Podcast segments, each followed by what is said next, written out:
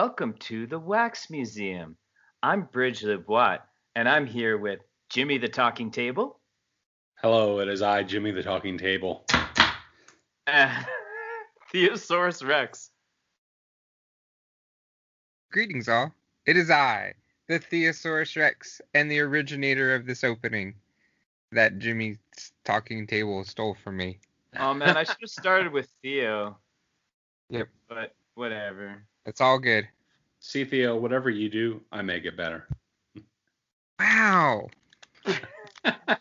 Anything you can do, I can do better. And I can do anything better than you. I don't know. You don't have as short as arms as I do. Oh crap. I can shorten them. Go go gadget arms. No. That was Ah! for the audio podcast. Right, um, nobody knows what we're doing. Right. Descriptive video. Jimmy is mimicking Theosaurus Rex's small arms. I like to say that they're small. S M O L L. Small. Oh yeah, that's something the kids use, Yes. right? I Yeah. have Or no idea. I don't know if they're doing that anymore. Doesn't I- matter. I'm just keeping with it. Yeah, whatever, man. We don't have to be cool. We're adults. Exactly. Well, I, will say word, and like people like that was cool back in the day, but Back in the early 90s. Yeah. Word. word exactly. mhm. So so what do you what do you say now? Oh, okay, okay. Um, I learned a new one. Um, it's Pog. What? What? Is that a card game? That's totally Pog, which That's- means it's play of game. Is Oh. Pogs? Those are those little round discs that they used to play games with, right? That they used to collect, the little Pogs. Jimmy, Jimmy, you're old. We'll get to that Jimmy, later. that is though. correct, actually. All right. So Jimmy had a question for the ADD master list Okay. for our ADD stuff. Um, is Santa Claus really Canadian? No, I think he came from Europe originally. And then Coca-Cola gave him a red suit. Yeah, but didn't Justin Trudeau a couple years ago declare that he was officially a Canadian?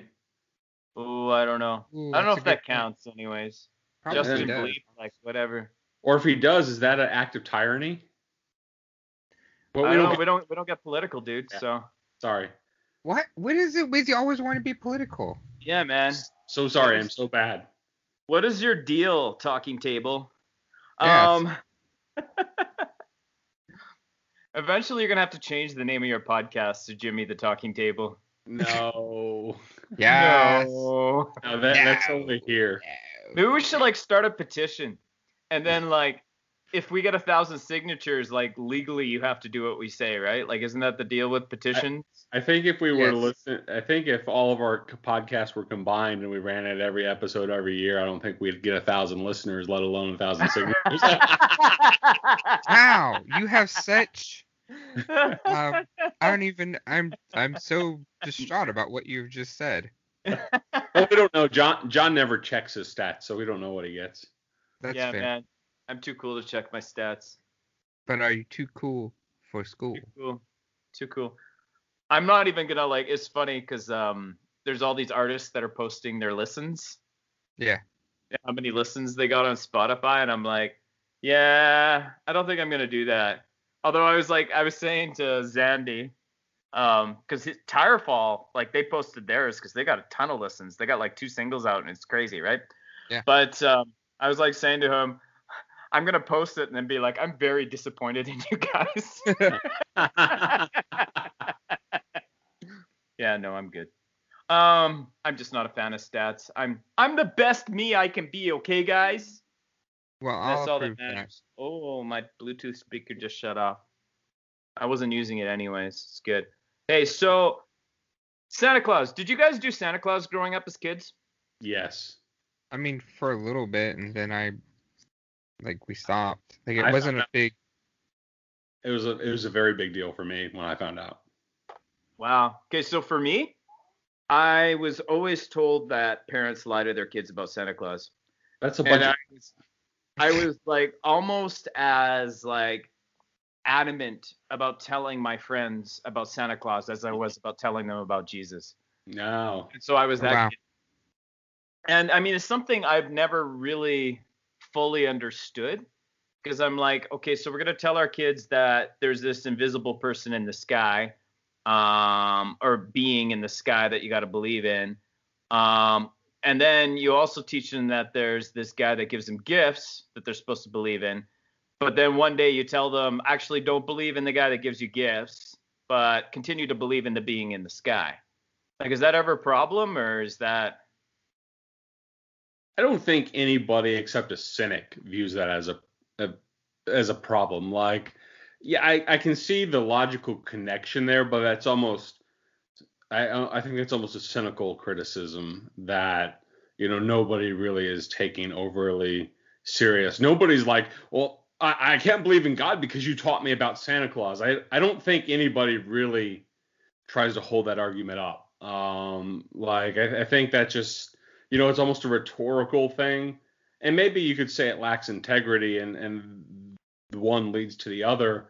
But logically speaking, it would be a fallacy to conclude such. Just because A is not true doesn't mean B is not true. okay? But like Christians lying to their kids, is that is that like a sin? They they wouldn't. I don't think any of them would say it's a lie. They're just saying they're repeating a story and having you know a little mythological fun. They're uh, engaging in a fairy tale. For Would you entertainment would you pair like Santa Claus the same with the Easter Bunny and like Tooth Fairy, or do you think Santa Claus is separate because it's around Christmas time? Or uh, Santa's on the top of the hierarchy. Of all Right. of the mythological creatures your teacher children? It was it's interesting too because I was also taught that like Santa Claus um is a competitor to Jesus, right? And Hmm. so I think it like as I grew up, it was like, okay, I probably shouldn't be a jerk about this anymore. Um, and then like with our children, you know, we kind of taught them like Santa Claus did exist back in the old days East? and there's a dude at the mall that dresses as him and like don't spoil it for your friends and so my kids were less you know jerky with it and that's kind of I think how it was for us. Like we were, I figured out there wasn't a Santa Claus because, or well, you know, that they wasn't doing stuff because we I would, I would give my parents my Christmas list and they didn't tell me and like try to create like an image like there was one. It was just a. I was like, uh, you guys are actually Santa Claus, aren't you? And they're like, yeah, yeah, we are and like that, and that was it. But that was like they know they didn't lie to us. Like now Hmm. there would be some times where like they might put you know from such and such from Santa, but it wasn't like a you know that was like a very like normal kind of generic type gift. But then we went through a time where um, Dad made um, I think 300 taxable dollars the entire year and some people were donating stuff and then that got switched to jesus because people gave us money to be able to go to the store and buy presents. Oh. And um, so then at that point we um, we stopped any sort of doing anything with santa like we don't think it's wrong it was just a you know that he's not he's not doing it For me, I had to be told. I was like fourth going into fifth grade, and I was still talking about Santa on the school bus. And one of my best friends, who was older than me, like went home and told his mom, who was you know good friends with the entire family, and he's like, "Mom, Jimmy still believes in Santa Claus." And my friend's mom called up my mom to say, "Martha, oh my uh, you need to tell your son he's gonna get beat up." Although Wow. that's But was that super devastating to you though at the time It, it was because I was just minding my own business, and it was like I don't know May, and my Mm. parents said, "Jimmy, we have to have a conversation with you," and they s- put a chair in the middle of the kitchen table. Jimmy, we have to let you know there's no Santa Claus. wow And I like just cold ripped right off the band-aid out of middle of nowhere.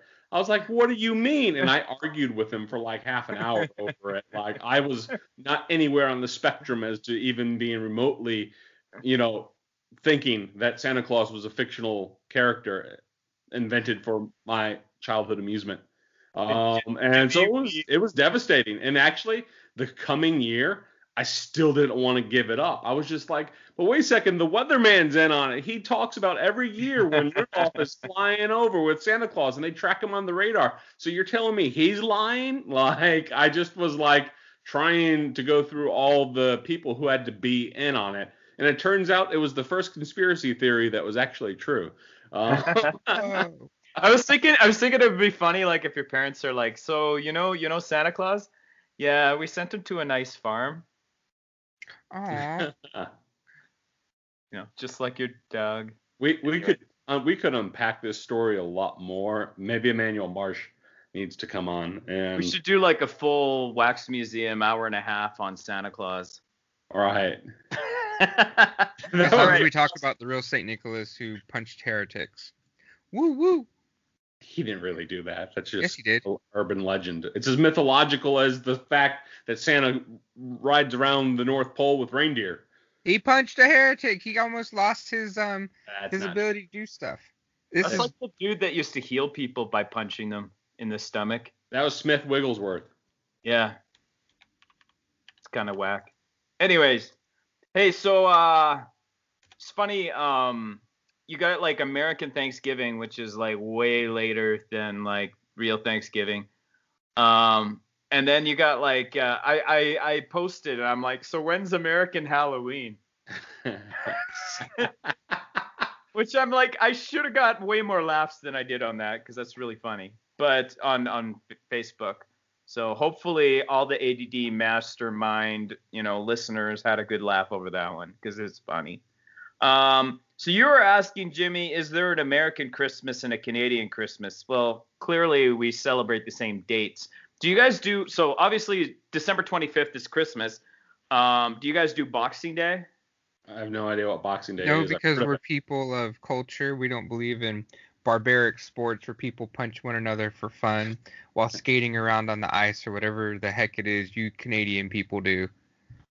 Oh man, hockey's the best sport. It's the only sport. But anyways, um, No, we don't. you know, we don't so, celebrate so like it. Boxing Day is like there's always Boxing Day sales and all this stuff, and we so it's like before like we used to not have Black Friday. Yeah. Um, and then you would get like money for Christmas, and you go Boxing Days to shopping because everything was on sale on Boxing Day. Um, do you guys So- have any kind of sales after Christmas? Is Boxing Day the day after Christmas in Canada? Yeah, it is. Yeah. So it's when you take your money and go buy the stuff on sale that you really want that you didn't get. Yeah, I'm not even sure why it's called Boxing Day. I was Like, gonna it's like ask. they're boxing up stuff. It has nothing to do with punching people. But yes, we have um sales after Christmas are typically called after Christmas sales. Yeah. What? They last the You end. don't I know, it's crazy. Boxing Day sales? No, we don't we don't acknowledge that. Next that. thing you're gonna tell me is you don't have bagged milk. The Well, that's that's accurate. or that Santa isn't real. Yeah, what's This show's just really going down the toilet really quick. terrible. Stinks. It Yeah. stinks. That's a visual gag. Um, you guys would have to watch the video to get the visual gag of that one. I'm not even gonna explain that with descriptive. No, you gotta just watch it, both of them. you you audio only people. You know what's funny because I'm normally an audio only person. So, but I mean, there's somebody who watches the videos. I think maybe You. I don't do stats, so whatever. Uh, yeah. Okay, I I okay, so uh another Jimmy one. I don't like materialistic lifestyles, but I do like a materialistic Christmas. But you're the bank guy. Like I thought you were all materialistic and stuff. Yeah, yeah. Normally, that's that's that, that's what we promote. That's what we sell. Uh, that's what we sell. We we want you to buy all this stuff. Uh, Mhm. But no, personally speaking, I don't think we should be like a highly materialistic people. M- materialism shouldn't be the center of our life. But when it comes to celebrating the holidays, I think you know the idea of celebration and festivities and feasting and stuff like that. The holidays are supposed to be extra. So I think you know as long as it's still within your budget and you're not going Mhm. into debt and you're not having to sell the farm in order to you know get it, I think your your Christmases and holidays, you know Easter's and Fourth of July, you know it should be extra. There should be something that you use that you do that's unique and over the top. Um, otherwise, it's just another day. Let you me guys, do you guys do Fourth of July gifts? Uh, my birthday's on July 2nd, so kind of. That's when Because the dad's real July, is. like the real Fourth of July, is July first. So oh yeah, it's Canada Day. yeah. Yeah, Ooh, that's- you even knew what it was called. Look at you. Yeah. yeah, well, like you- so my you guys- um like your we- Declaration of Independence to like the mid 1800s or something. It was our declaration. Oh, we're getting political, but it was our Oh. declaration of like, can we can we please have our own country? And they were like, okay, cool. You- you Yeah, didn't even have to shoot anybody. Canadians were so nice. Yeah, they were just like the British people were like, go ahead, go ahead, they're good. If if us Americans would have learned, waited a little, been a little patient, waited 75 years and learned some manners, it Yeah. would have happened too. May, mayhaps. According to John MacArthur, yeah. So, Oh, but we won't get political. Um, Romans 14. Was it Romans 14? 13. Always, always Romans do. 12. Always do what your leader says. Um, Yeah, Okay. 12 is the government. Christmas Yep. songs during Sunday morning worship. So do you guys I- find that weird? Like, do you feel like that that kind of interrupts like your normal worship experience, like when you're singing like "O Little Town of Bethlehem" or that's uh, why I asked that because I'm leading worship on uh "Oh, that was Sunday. you"? yeah we um we were um we- actually we led worship last week and then um, we're leading worship again this week and we had some requests to do some ki- some kitchen songs some Christmas songs Hmm. and so we're putting in one O Come O Come Emmanuel Yeah. and um but then some of the people are like oh that's because I thought about what if we do all of them but then we're like you can't really like in my opinion I mean you can it is possible but it's not as easy to come into like worship and stuff like that when you're singing Christmas carols so I like to splice them in there but I don't think they should be a replacement for your entire worship like time so I want to know what y'all thought about it I think I guess it should be the Grinch. Depends.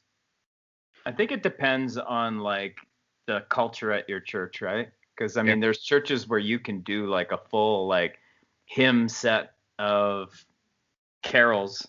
You almost should just have a separate night that's carols. You know, like Yes. that's a great experience for everyone. Um, but I've been like, you know, at the downtown church here in Calgary. Um, and they did like just a normal worship set, but they kind of broke into like, "Oh come, let us adore Him," just that Yeah. chorus, and it's like it's beautiful. Also, like Hillsong did a bunch of Christmas stuff that kind of fits with like worship music. So there's Yeah. there's options with that. Here's the you- key, Christian, or uh, uh, Cynthia Sorcerex. Uh, this is what you need to do. You just need to Chris Tomlin the sucker and add like oh a no, no, can't do that. line. If you add like a ridiculous chorus line to like mix it in with Amazing Grace or something, and uh, you know, or start Just- reciting the Apostles' Creed all of a sudden in the middle of the song. Actually, at one point I did um, I did um a, a hail marys because I was really frustrated with what was happening and I just broke into a hail mary. That's And a I'd like to thank thing, you for acknowledging the fact that as a dinosaur I am still a Christian. So yes, thank brother. Yes, brother. Uh, Theosaurus. Oh yeah, brother Rex. That's Brother one thing. Rex. I'm going to a, s- I, a small church that is in the country, not a small country church, and people call me brother, and I'm like, and then they say like, bro, you know my name, and it's like, and like, and on the slides and whatnot, I'm like, bro, what is what what is it? Oh, Broseph. yeah, I was like, are they trying to be like cool? But then I realized it's for brother, and then because like, I've never done that in any of the churches I've been to. Oh wow! Like that was pretty much my early church experience, and I, I actually went to a church that didn't do that, and or seldom did it, and I almost thought it weird that they weren't doing it. I think we should do the whole family of God thing more often. Absolutely. Like I think that's that's a really cool thing to kind of have that chosen family, right? Yeah. Um, I when I uh, when I worked in my office, right now I work at home. But when I Mhm. worked in my office, um, I used to we used to go for shawarmas, and there was a place. It's actually called Calgary Shawarma, and um, the guy that owns it is Muslim. and his his uh it would be closed at certain times during the day and you would come like a lot of times right after his prayer time because he'd be gone for prayer Ah. and he'd come in and he'd just be the most like you know kind of like zen or whatever like just very Yeah. calm right and then he's like what can i get for you brother and i was just like man i love this guy This guy's so nice. yeah but that that idea of calling people brother i'm like i want to do more of that Brother. yeah, but like not like not like not like Hulk Hogan, brother. Be, Oh. be the ch- brother. be the change you want. Be the change you want to be, brother. So so what makes a good pet name? That's funny that you asked that, or who who asked that? Was that you, Theo, or was that. Jimmy? I did. It was Jimmy. Okay. Uh, I should like we should play a game where I guess who wrote these. Yes. Style. But what makes a good pet name, and why do we generally generally not name our pets names that sound like human names? I've never met a dog named John, Jimmy, or Saint Theosaurus Rex. What are the rules for choosing pet names? It's funny you ask because um I actually um my family's getting a dog for Mm, Christmas Nice. and um, we were trying to come up with a name. And I, I took one look at him, and he's a, he's a Yorkie. He's just this adorable little dog. Charles. And I was like, his name is Stanley. Ooh, I and like it took that. a little while, and the family caught on to it, and they're like, Stanley. His name is Stanley. And so I mean, I, I get that's a human name. It's not a human name you hear super con- commonly though, right? Right. Right. and um, it just it suits a little names. dog. So like- what makes a pet name? I don't know. I had a pet pet a cat named Canuck who passed away a couple summers ago. That's a cool Um, name.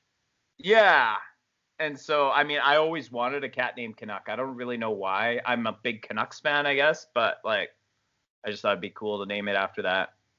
I was I gonna start naming them after like Canucks players, you know, like Linden, Bure. Uh, yeah, it's it, it's weird though. Like I've never. Un- it's like you don't use any names that are popular current names. You can use older retired names, but I've never heard somebody call like their dog Margaret or something or Gertrude. Um, Karen. It seems like it's more like the guys thing.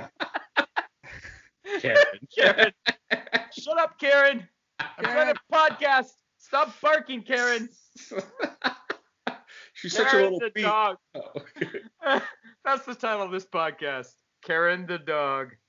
oh. This is so My, sad. my dog name is Ka- my dog Karen. My dog Karen. She's So got let like the haircut. All right. Yes. So let's, so let's- You can find pictures online where they've done that, given the But- dog. thing. it's interesting because my wife and I were like we have a 16 year old dog, and so we realized that there's a very good chance that he's probably going to pass away, you know, relatively soon. Although I theorize, you know, he'll actually live to be 20 just to make us mad. Um, uh, but we're like ready for him to go. He's like anyway. Um, but we talked about Wow. he's 16. He can't walk unless we pick him up. Okay. Um, he pees. Uh, he has to wear a diaper. So yeah, We're at that stage. yeah, we're at that stage. He doesn't even realize we're there anymore. Like he he re- he has no affection towards us. Any, we're just his caregivers at this point. Mm, And, and- but anyway, so we talk about what our next dog is going to be, and like we've kind of uh, landed on two dogs that we want to get, and we've landed on names from Ghostbusters movies, like Hmm. Venkman. Like I'm like Venkman would be a great name, like Peter Venkman. oh, that's pretty crazy. I like that. And my wife's like, well, one of them should be named Gozer. Mm. Oh, Gozer the Gozerian. Yeah, That's pretty cool. like, That's like that's some pretty next level. But like my idea has also been like, why don't we just call it Dog? Like What? Have- I don't know where that's from. it's that's something that's mine. There's no that's not from anywhere. That's from me. Oh, I want I just want to name my next dog Dog. It has like a Star Wars like feel to it, like it Yoda, have. but its name is Mhm. just the letters Dog. Jimmy, Jimmy, you'll never top Karen the dog.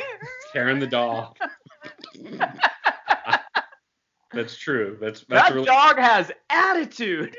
Can't get her to My dog up. would like to speak with your manager. Yes. It humps everything. No. You know, it's funny. Um, wasn't there a show? Okay, so like the typical like Karen photo is like this blonde lady from TLC. I can't remember what the name of the show was, but that haircut was very popular at that time. Yes. And she had like, I think they had a whole bunch of kids or something. They had like sex tuplets or something like that. and And sex. Yeah, sex, tuplets. Um, anyways. But yeah, it actually came from a TLC show that yeah. TLC. You guys have TLC, right? Yeah. Yeah, that's American. thing. How that's how I watch uh, 90 Day Fiance. Oh. Reality TV. Yeah. That's the way to do it. Uh, Hey- our our dog is named uh, Leia after the princess. Well, that's nice. That's So nice. and then we've had Nice. Juliet and Romeo and um uh, Luciano was one of them. Does she like to lick her brother?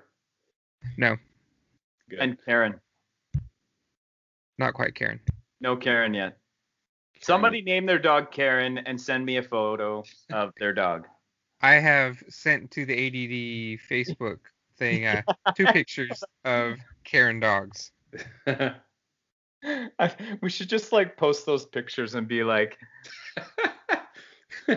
it'll be the most. It'll be the most clickbaity uh, podcast episode yet. Yes, they're not all talking about. Let's see, going through the master list. Dun, dun, dun, dun, dun, dun, dun. Nope, no, uh, no real talk about Karen. They'll, they'll, they have to endure all the Santa Claus and holiday crap before they get to any conversation about the dog. So I, I was listening to like uh, a podcast where they were talking about the French Revolution. I never really studied the French Revolution, but like without getting Can we, political. can we pause for a second? Yo. Uh huh. I would like to say how much I appreciate that transition. I know that it's really we're ever talking about dogs and clickbait, and you're like, so I was listening to something on the French Revolution, and I haven't knowledge. It's so I love it so much. Anyway, sorry, go ahead. I just had to point it out in this moment. Yeah, man, that's the fun of this game, this show. Um, oh yeah. Anyways, um, and so they were talking about like the French Revolution. Never really studied it, but the way the guy kind of summed it is like a lot of people died, and then when all is said and done, there were a lot of people that were just like, can we just go back to the way things were before? And it's like, and it kind of got me thinking. It's like we always talk about revolution. Like I remember there was like a audio adrenaline song that said, "Are you too comfortable to to join the revolution?" Yeah. But what it what it made me think about is like with revolutions, there's always massive collateral damage, and we don't think about the collateral damage. Like we just want to get from point A to point B. It doesn't matter what happens in between. So if we take this out of the political sphere and put it into like maybe the church or you know a business and you say i want revolutionary change it's like are we thinking about you know the secondary consequences or the um, unintended consequences of this radical change? Like is this radical change really necessary? And um, what i i heard this i think on a podcast where they're like change is kind of like a chessboard. Like there's a certain way that things are supposed to go and you can make change but if you go outside of the rules of the chessboard it's chaos Mm. what do you think I'm reminded of the Keith Green song, "So You Want to Go Back to Egypt." Yes. ah so when the the revolution fails or it doesn't go as you thought the revolution would, you want to go back to Egypt where it was warm and secure. hmm. I, For the record, um, wow, we're just like this topic has been awesome. We got the great transition. We're quoting Keith Green. That's I'm, I don't even know why I should talk right now. just watching, Um, watching we the should- magic We should have a moment of silence. We should, because it'll never get this good again. Um, what was the question? I'm sorry. The revolutions. The, I um. Is there a certain way that change should happen Oh, thank you. Okay, sorry. But I like legit totally lost it. Um, Mhm. I think that there's there is in many ways, um, without getting political, there is a um, a political theory that talks about um, peaceful transferences of power between global hegemonies, like how um, the UK was the global power up until like the 1800s, and then the US took over um, for that global hegemony spot. Well, maybe actually Mm. further into the 1900s, and that was the first time in world history where there was a peaceful transition of global hege- hegemonic power because we didn't fight a war with the UK to become the global superpower. It just kind of happened. But that's so Hmm. um and so and what they're afraid is that when because they're what they're now the theory is kind of that China will take over that spot and we don't know that it'll be a peaceful transfer of power. So Right. it's it's very interesting with that. So but I don't mean I don't say that to get political, but just like the idea of peaceful transitions of power in a large um like global sense is not always. It's pretty much unheard of and so i think when we and then if you look at like with the church when you go with the protestant um reformation and everything like that wasn't peaceful. More christians died during that time than Hmm. under roman persecution. Um but i think that we have a um but i think that the tactics of things have changed now.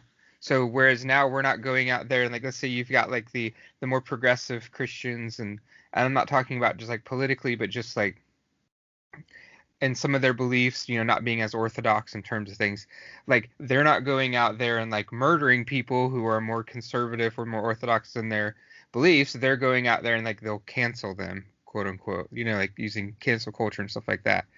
Um so but with that said so if we take all that put that over to the side um if you look at like church breaks up church breakup or church splits and things like that um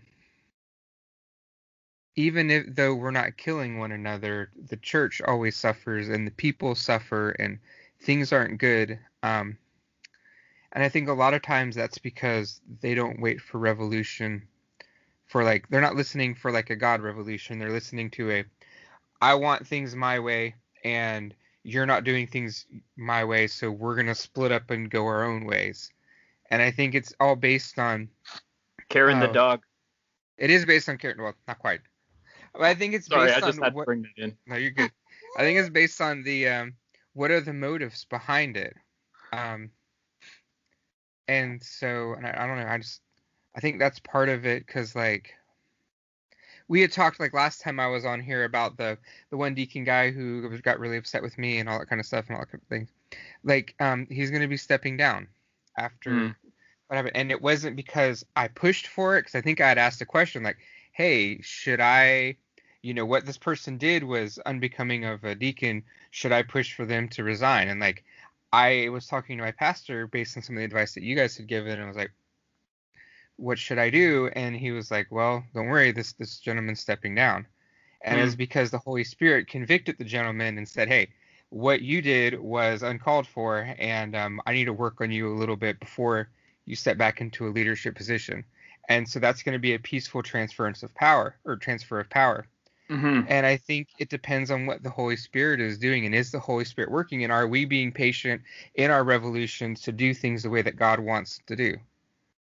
It's almost like it's evolution versus revolution, right? Because it's like because there may be times where it's a revolution and there's other times, you know, where it's going to be an evolutionary change that Yeah. happens over time. And it seems to me more often than not God works through an evolutionary change where it's like it doesn't it doesn't fit our timeline. We want change now. Yep. But it's like when we want change now, it's usually evolutionary. When we're not ready for change, it's revolutionary. Yes. It's always kind of like it's like it's often the way we don't want it. It's almost like we have a sinful nature that goes against God's what? plan. This is crazy. We- well, if you we- look at like, so we're about to be celebrating Christmas and everything. The Jewish leaders at the time, they were not ready for anything to be like, you know, upheaved and stuff like that. Um, Mhm. at least from the insides, like what Jesus did, where they're, you know, the Romans were doing their thing and whatnot. And then Jesus was like, uh-uh, we're gonna totally change up the way that I'm the Messiah. Da, da, da, da. Um, whereas nowadays we're just like, okay, maybe cool, it might be. It's um. Anyway, so yes, I, I say that to just affirm what you were saying. So, like somebody- you're not ready for it, and then like then we pray for like revival, we pray for revolutions, and it's just it's just a slow progression of things. It may or may not happen right away. We may not see it in our generation. Um, who knows? Since somebody mentioned the word evolution, I want to just state I'm a young Earth creationist, and Of course But you I- Jimmy. uh, that I believe God literally created the world in six days. The rest of them seven. Finally, something we can agree on. I think he created the Earth or the world in seven minutes. Ooh, that's heresy. There's no way it could have happened that quick. The today like a minute or whatever. But God's slow.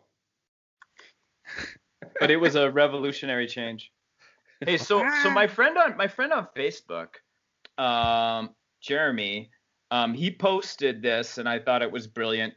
Wouldn't it be brilliant of our enemy to use our opponents to promote the truth so as to turn our opinion against it?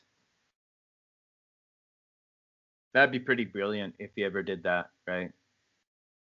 I think so. Um, for the the whole the whole reason is like you've got these people who are just like, wow, this this group, this ideology, this belief system bad, and these blah blah blah good, and it's like, and so I could totally see, and that's like one of the things like where my parents really focused on me is it's not who's saying it, it's what is the message, and if the message is is truth, then we accept that, and then we but we're critical of the source um, that it comes from instead of being critical of the truth that is there. I mean, you're critical of everything. You know, you're always critical of everything, but you can accept the truth without um, accepting the source. Yeah. See the that's- thing the thing is like Karen the dog will bark at anything. Any, it doesn't So, matter. so- so don't listen to Karen the dog because we all have an inner Karen the dog when it comes to our ideological opponents. Don't lie to me.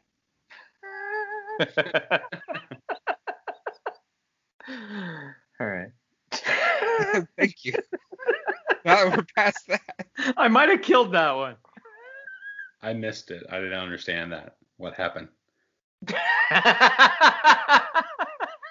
He who laughs need- last is slowest. you so didn't. It's, does that it's, mean okay. Okay. So yeah.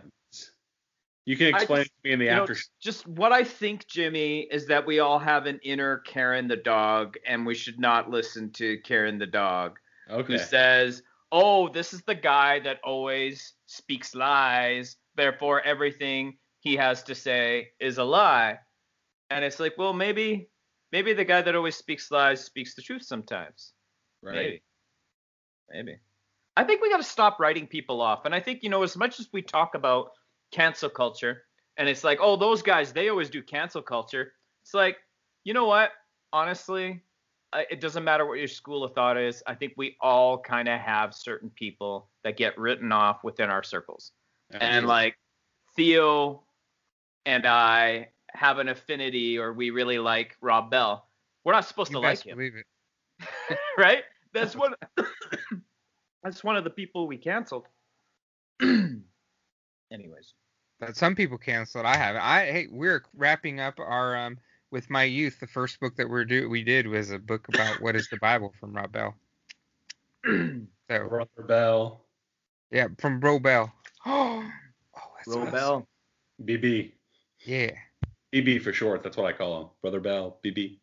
Well, Yeah. and then a lot of times you get the the people who are like the cancel culture, like they're just as canceling and they're just as like you know uh, in the Star Wars community and really geekdom and stuff like that. They're talking about gatekeepers, and it's like, well, the gatekeep the people who are against gatekeepers are just as much of gatekeepers as the gatekeepers.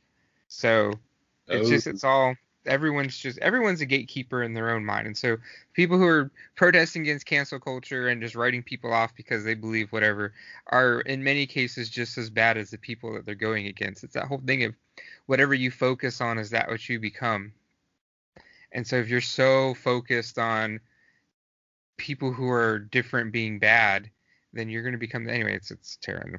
Humans are I terrible. I have a tendency to walk towards whatever Karen the dog barks at. So, Well, then you're walking so towards. I'm like, this this must be intriguing.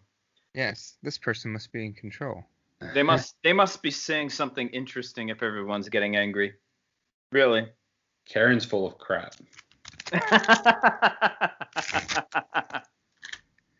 oh, another poop thing. All right, funny. So I will say Uh, I worked at Best Buy over um, Black Friday.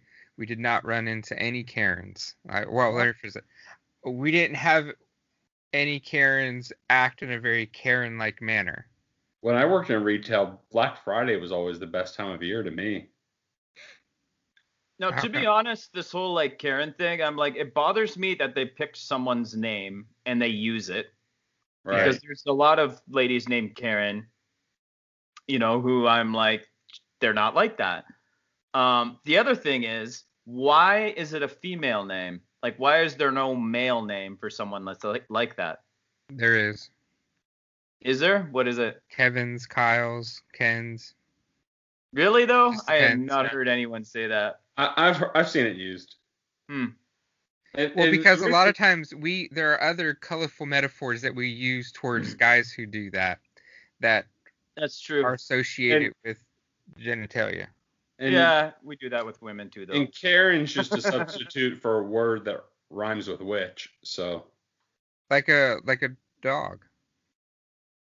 oh man. yes, Now oh my bad. goodness. I feel bad for titling the It- it podcast the way come- I did, but like, do we late beep, do we have to start beeping out Karen now?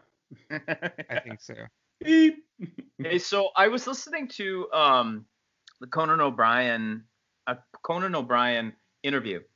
Um, he was being interviewed on NPR, and somehow they came up to the topic of like how you know when people criticize you a lot of times what your tendency can be and someone like conan o'brien his tendency is to be so hard on himself that whatever someone throws his way is not going to hurt him right it's like sl- self-flagellation is a form of taking control.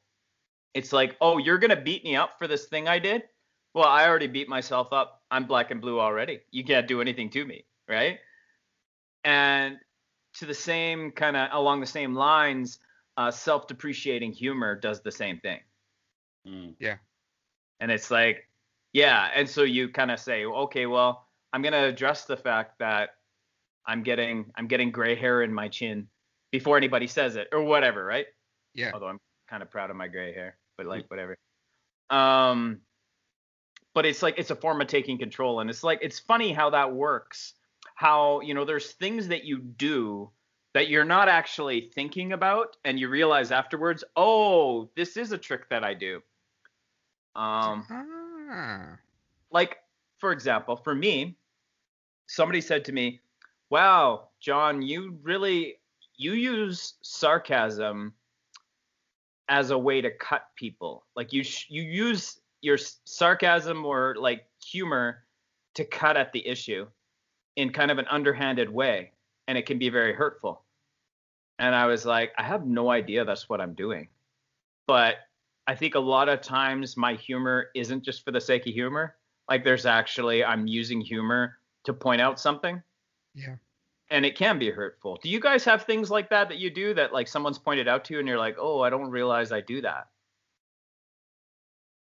Um, I would say that in in many ways I'm I'm kind of like you in that I use sarcasm, or um, one of the ways that I know I'm a um, I'm an Enneagram one is um because I was really it's actually when I took the test um two beat it out by like one point, but I don't associate with like you know if you do the the last like you know what are you at your worst? I don't match two but I'm like perfectly with matching one. Anyway but the whole thing is so I'll use my um my intellect to make fun of people that without them realizing it and like So- and so I'm kind of cruel about that. So enneagram 1 is the perfectionist? No that's the um the uh oh no the reformer the revolutionary the um, Are you looking up your astrological sign? The reformer. Do you know what your Christian astrological sign is, Jimmy? Uh, the Christian one, it's uh, the Apostle Paul. oh yeah, no. Enneagram four is the reform. Enneagram one is the reformer. You're right. Yeah, that's what um. So- So, like but at it's- unhealthy. You want Oh. things to be better, and so you will reform them. Is that? That's kind of the thing. Like I I want things to be the best that they can be, and I want people to be the best that they can be, and I want to help them achieve that. But on unhealthy, I can become self-righteous, intolerant, inflexible, um, be, condemnatory towards others, um, sometimes cruel, um, due to their falling short of things. Oh. And um, I can be very severe in judgments while rationalizing my own actions. I like read that and I was like, hmm, that's me. Next. Yeah. And yeah. um, well, that's how it was for me too. Is like once I read like the negative side of the Enneagram four, I'm like, yeah, that's me. Yeah. And it's just like very, very governed by emotion. And I mean, all of it is what is your primary motivation for what you do? yeah. So like if I were to ask Jimmy, it's like Jimmy, what what do you think is your primary motivation for what you do typically? to glorify God. Okay. Now we're not in Sunday school right now. Let's try again. and to enjoy Him forever. Yeah. Uh, I don't know. I I I'd say what- what- performer. You like what- your stats. Like your stats are interesting to you. Does it I, I think maybe not to interrupt, but No, I missed what you said. I I I think you may be a performer. I think that may be your primary thing is that you like to perform well. so at work- absolutely. like at work you like to perform well, but I think also, you know, looking at your podcast stats and stuff like that, like that kind of stuff matters to you. Yeah, And that's what makes you better at what you do too. right. Yeah, there there's a lot of truth to that. I and not only performance and as like I'm going to do well at work or I'm going to try to you know, I'm going to judge how well my podcast is doing by the stats, but even just like if I'm hanging out with people, there's, you know, a showy performance that goes on. You know, I, I got to let people Really? know how awesome I am. Do Uh, you do you find you, you find yourself doing that? Um, well, as far as like trying, not performances and like trying to truly get to see people how awesome I am. Um, but as far as like doing something that magnetizes the room Hmm. and injects flavor into what's happening and to make, you know, to inter- interject levity. It gives me kind of a sense of control if there's a Hmm. sense of humor going on, I guess and I'm telling the joke and people are going along with it, then they're going along with me. Um, and they'll go wherever I take them. Ah. This is feeling like a therapy session, hey? yes, So, uh, yes. tell me about your mother. were her were her arms as short as yours? I don't know. Were they? Uh, my mother was Karen the dog. No. oh, that's that's that's Ooh. deep. Yeah, I'm not talking about my mom. My mom is practically perfect in every way. So. That's good. That doesn't surprise me. Explains so much. Yeah. hey, um, yeah, mama's boy. Um, hey, I there's a book that was put out by the creators of Netflix. It's called No Rules Rules. And basically what they did is they created this um, corporation where instead of them having a ton of rules, they basically said, we don't want to have any rules at our company. We just want to hire the right people. And kind of the idea was that you hire the right people that will make good decisions. And if people make bad decisions, they get fired. And um, so one of the things that we're talking about is the difference between leading by context versus leading by control. Leading by control would be I describe exactly how I want you to do the thing, and then you go do it. And I judge your performance based on how you followed my um, instructions. But leading by context would be to say, this is what the goal is. and then allowing this person that you hired that's very good at their job to go and do it. Um, so I, I- I'm thinking about that. I'm like, does that is that a better model to follow? I've legit done the um the context thing like so I've ha- I had a in one of the jobs we had busy season and so I had an intern or Mhm. I call I affectionately called them my minion. And so I would say, okay, here's what we have to do before lunch. This, this, this. Um, what would you like to do? And I will do these other things, or you know, whatever it is. So I'm gonna prioritize this. You know, what would you? Da, da, da. And so we worked together because she was, while I had more authority to do things, just because I, you know, was full time employee. Um, some of the stuff we had to do was just real like generic basic work. Like it didn't matter if I did it or she did it. And so, and she was perfectly capable of doing it herself. And so I was just like, hey, this needs to be done. And then she did it. And like there were some times when like we are first working with her um, at the beginning of the thing where it was like, hey, here's how I do this. But then it was just like, okay, cool. We just got this is what we have to do before lunch. And then we both worked on it. And if I finished before her, then I'd go to the next thing and so forth and so on. It worked great. I loved it. But she was also extremely competent and able to to do things um, her own and, and manage her own time. And she was mature in that sense. So there are other people who I would never have done that in a million years with. It's having the right person. They also said like if it's like a safety sensitive kind of position, you you got to lead by control. Like if it's more artistic, then Yeah. context is yeah, better. I, I was I was gonna say leading by context versus control. Well, what's the context? If you're doing an artistic thing, then like Netflix is doing, yeah. you know, doing something that in the grand scheme of things doesn't really matter. Um, you know, then then it, it's then that context thing is great. No rules all day long. Run with that. However, if you work at where I work, like the big bad bank, you know, we kind of had a uh, in years gone by a uh, motto at the big bad bank that I work for: uh, "Run it like you own it." And as a result, we had dozens of different businesses within the bank that ran the bank their line of business however the heck they wanted to right. and that ended up getting out of control and there was a lot of scandals that have hit the bank that I work for that have involved yelling matches with Congress women um, Wow. and congressmen because of all the scandals that resulted is everybody just doing what was right in their own eyes.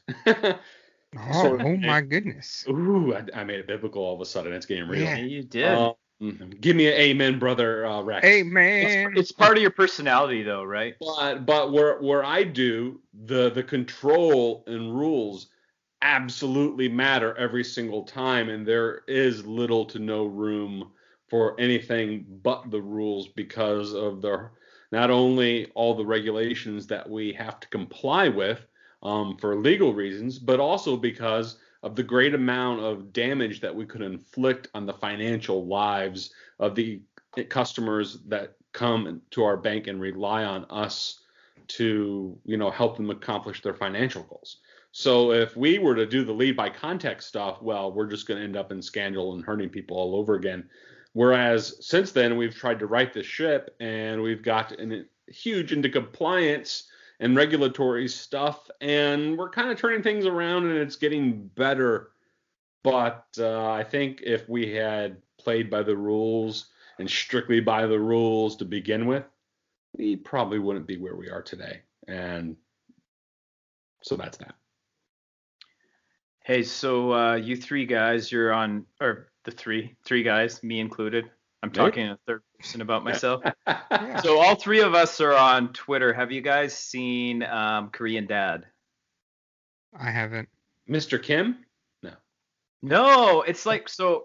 Check it out sometime. This guy is like the new Mr. Rogers. Interesting. Yeah, it's so interesting. He's like, "Hello, this is your Korean dad," and then he like does this, and I'm just like, I feel like I feel like we all need a Korean dad right now. And so, anyways, if you guys get a chance, um, check it out on TikTok. Um, a lot of like Twitter has been raving about this guy. and it actually is like it's good for the soul. He's just I don't know how he does it. It's magic. He's just got like this this gentleness about him that it's like I yeah. like. I think we all need a Korean dad. I'll have to look that up. Hey, somebody put loaves and fishes. I don't know if that was me or I don't know. Wasn't that might me. have been mine. Must have been mine. Maybe it's so it was thinking about like how I guess maybe where I was going with this is uh how like God often gives us things that look small initially, but they turn out to be like the loaves and fishes.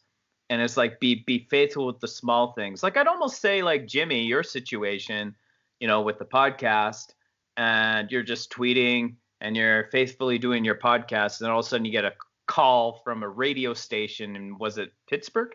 yeah. and they're like, "Hey, you want to come on our show?" And it's like, "How do you know who I am?" Right. It, it's kind of like those uh, emails I get from Nigerian princes. Man, I'm, I need one of those. don't we all? Uh, no, yeah, I, I think there's something to do that. That you know, it kind of goes back to my entire dreaming small mantra. You know, just faithfully doing what the Lord puts in your hand, and not trying to, and don't get too big for your britches. yeah. Instead of dreaming about how you can take cities for Jesus and reach 10,000 people and build this great mega church and you know do this great international thing just look around you and see who needs help and go serve them and be faithful in serving them. And if something bigger comes out of that then fantastic and great and and that should be encouraged. Um but uh if you're not just looking to you know make the most of what the lord has given you in your immediate context uh then i think that gets into some dangerous stuff.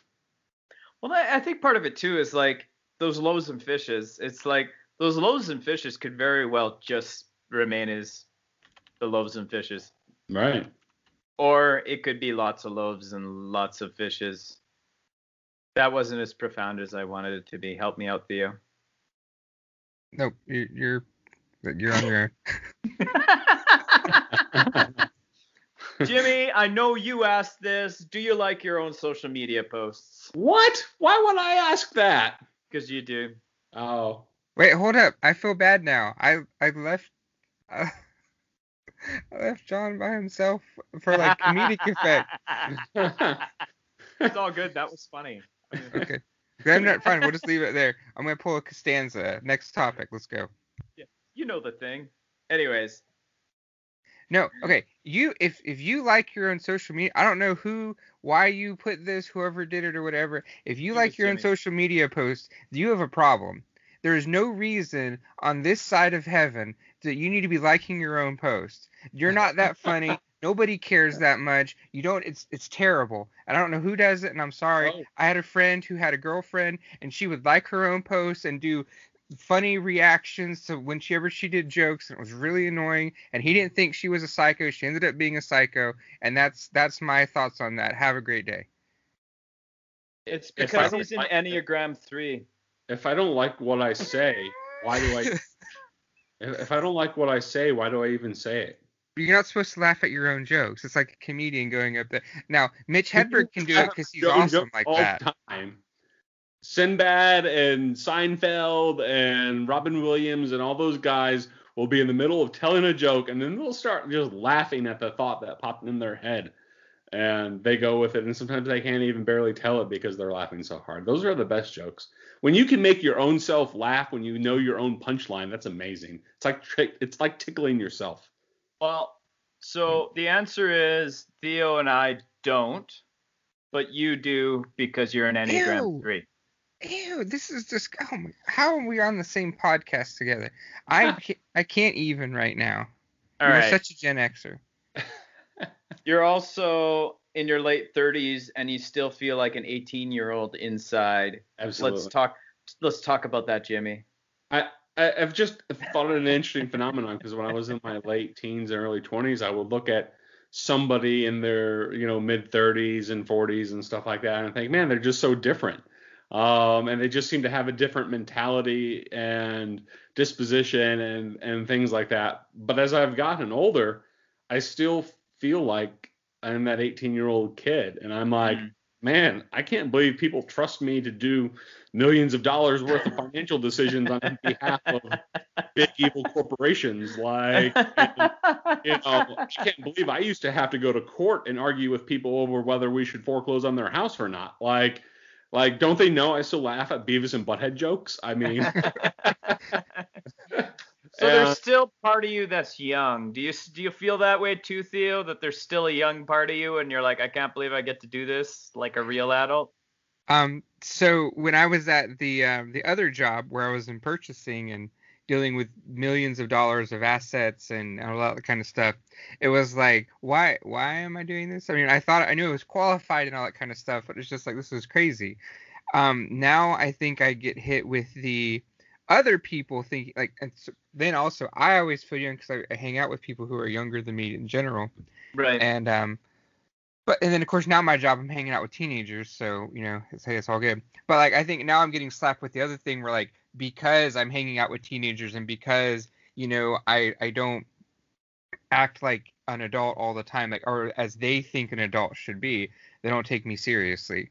And so i'm running into that that first timothy type thing of people not looking down on you because of your age. It's like like dude Oh. i'm i'm older than you. Or like you know it's just because i haven't like owned my own house doesn't mean that i don't know how this kind of stuff works. You don't have to look down on me because of that. And um so i think that kind of happens a lot because like i'm mid 30s and it's like people wouldn't necessarily i don't look it i don't act like it or but what does it mean to be mid 30s and that's a whole side thing You know, Um, the podcast episode that I released this week, I think I said that I'm 43. I'm actually turning 42. So I'm like old enough to getting I'm getting ahead of myself with my gray chin hairs. Um, but um, I I think having children maybe changes this a bit for me. Mhm. i think so Um, and so I'm kind of looking at my children, and it's like I've got one kid that's a rock star. Um, you know, I got another kid who's like becoming TikTok famous by creating a religion centering around Shrek. And then that doesn't who knows what my daughter's gonna do, but she is hilarious and she cracks me up and we joke with each other every morning. But it's like I guess maybe maybe trying to understand things through their eyes brings some youth to me. But I also have a sense that I have this experience to share. And so I feel a certain level of maturity. Um, but the fact that I still relate to my kids in ways that maybe the previous generations didn't makes me feel youthful. And I was telling my kid, I'm like, you know, I feel like I understand your generation better than you know my parents would have understand my stood my generation. And I think like part of it too is that like previous generations, it didn't it wasn't what you did right like you just come down on the next generation right like you don't you don't try to understand them like come on now. Mm. and so but it's like it's just interesting understanding their culture because it is really a different world for them. It is. And they got weird terms for stuff and they've got like what do you call it? Like discord servers. I'm like what what's a discord server? I just got explained today what that is. And it's like well it's like it's like kind of like a chat room i guess right Yeah. and they can meet people and you know he's made friends you know all over the world on these discord servers and they put together that tiktok account and it's like they're like they're like over like a thousand people right now wow uh, following them. And he just went live today. And he walked His in while I was working. Yeah, he he did live because you have to be at like I think it's a thousand or something like that. Yeah. And yeah, so he's It's like, do you though, like? What was that? Uh, I was gonna say it's funny though, because like I talked to my mom some recently about this, and she's in her mid 60s, and she's like, you know, I still feel inside like I did when I was 18 years old, Yeah. and so I don't know that it ever really changes. Like the only thing I could think of like internally that I feel like is changed, like that makes me feel older on the inside, and I'm not talking about like physical stuff. I mean, obviously, like you know, getting off the floor and sitting Indian style is not what it used to be when I was like 12. Um, but uh, like some recently, some kids were deciding to use my driveway this this this this year as a skateboard ramp.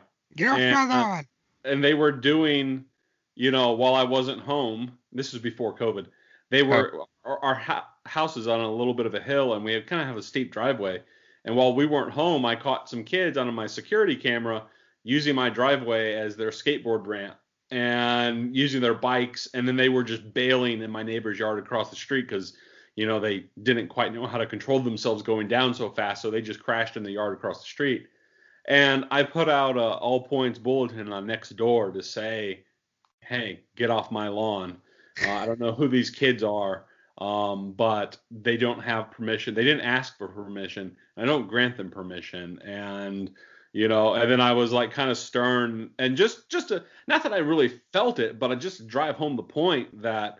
Um, like I didn't really appreciate these kids trespassing on my property and possibly doing something that could get themselves injured and then as a result of them getting injured on my property, their parents are going to be uh, Karens and Kens and decide to sue me for their kid's broken bone, um, which is something that happens.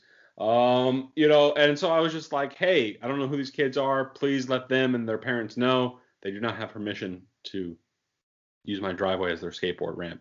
I haven't had a problem since. Um, but I felt like, man, I'm having a very get off my lawn sort Yeah. of moment but uh like that's that's the closest I felt for not feeling 18 anymore. Well, and, and I think that's it. And I think like Theo, it's the same thing too. You working with children, I think that's when you realize you're an adult. Like you're like, I have to be an adult here. Yeah. Right. Well, and then it's and they're like, and then I'm over here like, I I brought it. I made a throne when I was in my first year of architecture school, and it's full size. It's six feet tall, three feet wide, and stuff like that.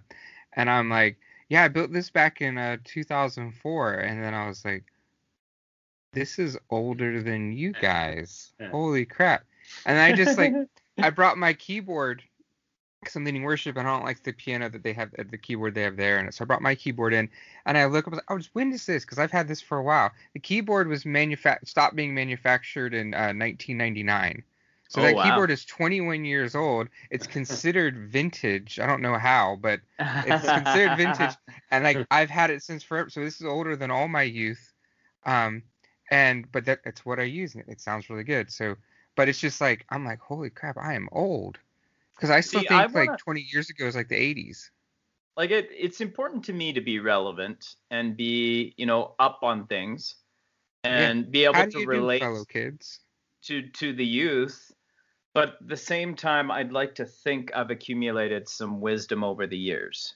Yeah. Um, but I'm not, and we did this before on ADD Masterminds. I was like those old people that are like, I know things about things. Yes. It's like I'm, I don't want to be that guy. Mhm. And so, like for me, often it's just like I'm gonna state something from my experience, and if they don't believe me, they don't believe me. Like it's okay. I don't need to assert my experience. Right. Right. And so I don't know. I and the mo- older I get, the more I realize I'm like I just want to demonstrate things and not talk about what kind of person I am. I'd rather show people what kind of person I am. And if people get it wrong, that's all well and good. Like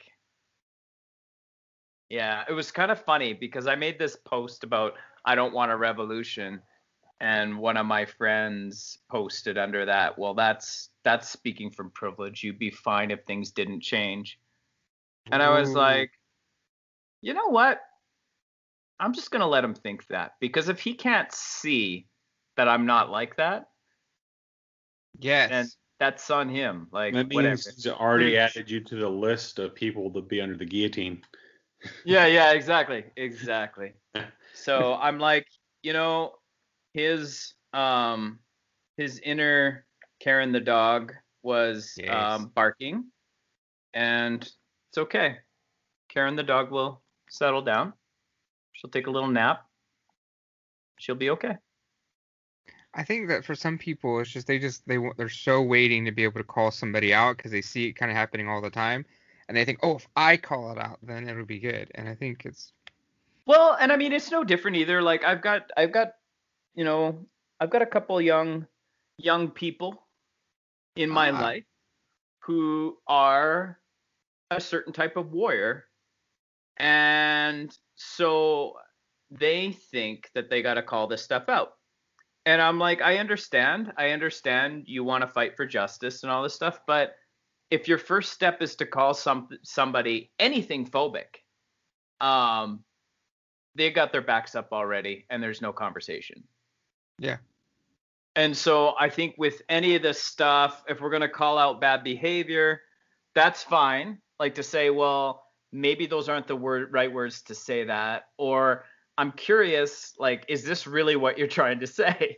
because a lot of times people say outlandish things and we can call them names and that'll make us feel good but it's kind of like the dog is biting them and it doesn't really solve any problem right that's fair. Yeah. We should Uh, strive to be the people who call somebody out. Like I think there's a rush in our culture, especially in social media, to be the first to call somebody out, to be the first to put somebody in their place, to be the first one to put on uh, their sackcloth and ashes and you know eat wild honey and you know go John the Baptist. Or no, he didn't do sackcloth and ashes. He did uh, camel's hair. Yeah. Uh, but uh, you know we we have that rush to want to be the call out person. I think there's something fundamentally broken about us as a people if that's our desire to be the person who calls other out. Like if you're calling somebody out, it should be something that you couldn't help but do because the situation demanded it and you were compelled to do so against your better judgment. Um, not something that you just rushed into to be that guy. i would flip that too though if you're the person called out like that better have been something that you absolutely had to say that was unpopular. Yeah. you know? And it's like it's like my my mantra. You know it's uh don't be quick to offend don't be quick to be offended. And it's like that's that's how we live at peace with each other. And that's how we can actually have civil discourse. Right. Yeah. I think we are done Dun dun dun. Don. thanks guys it was a lot of fun Uh, I'm gonna not a have to- problem. I, I'm gonna have to wash my hands after this one. i got Wow. some purell well catch you on the flippity floppity Toodaloo. Flip flip. Air Smudge.